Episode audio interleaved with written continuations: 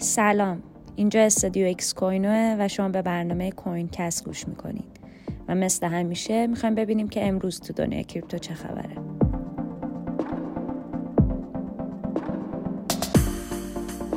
کوینکست امروز رو با یه خبر جالب که به ساتوشی ناکاموتو خالق بیت کوین مربوطه شروع می‌کنیم.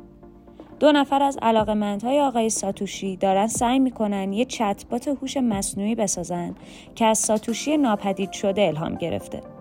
این دو نفر می‌خوان با این کار یه جورایی یاد و خاطره ساتوشی رو زنده نگه دارن و این حس رو ایجاد کنن که شما در زمان صحبت با چتبات دارید با خود ساتوشی صحبت می‌کنید و می‌تونید همه سوالاتون رو ازش بپرسید.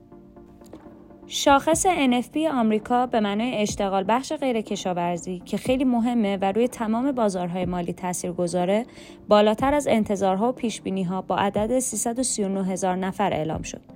با توجه به این عدد اعلام شده و تصویب لایحه افزایش سقف بدهی فدرال رزرو ممکنه در 14 ژوئن دوباره افزایش نرخ بهره داشته باشیم.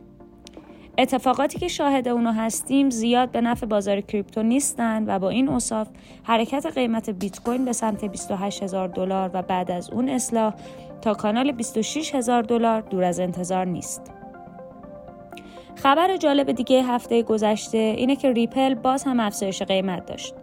با توجه به اینکه شکایت SEC علیه ریپل به نتیجه نرسید، قیمت این ارز دیجیتال 12 درصد افزایش پیدا کرد. ارزش بازار ریپل هم یه افزایش 3 میلیارد دلاری داشته و انگار این دادگاه ریپل رو به جاهای خوبی رسونده. خبر بعدی در مورد بایننس که سر و صداهایی هم به راه انداخته.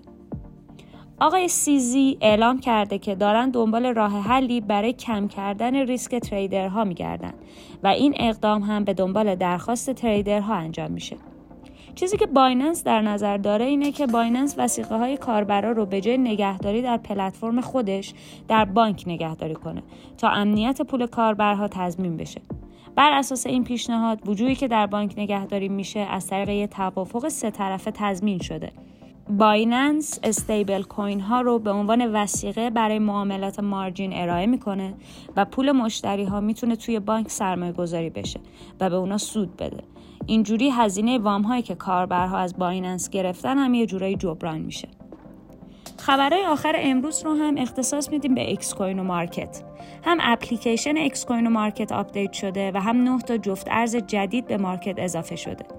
جفت ارزای دات اتم اتریوم کلاسیک EOS برپایه جفت ارز ریال و فایل کوین اکسی اینفینیتی وینک متیک و آوه برپایه جفت ارز تتر.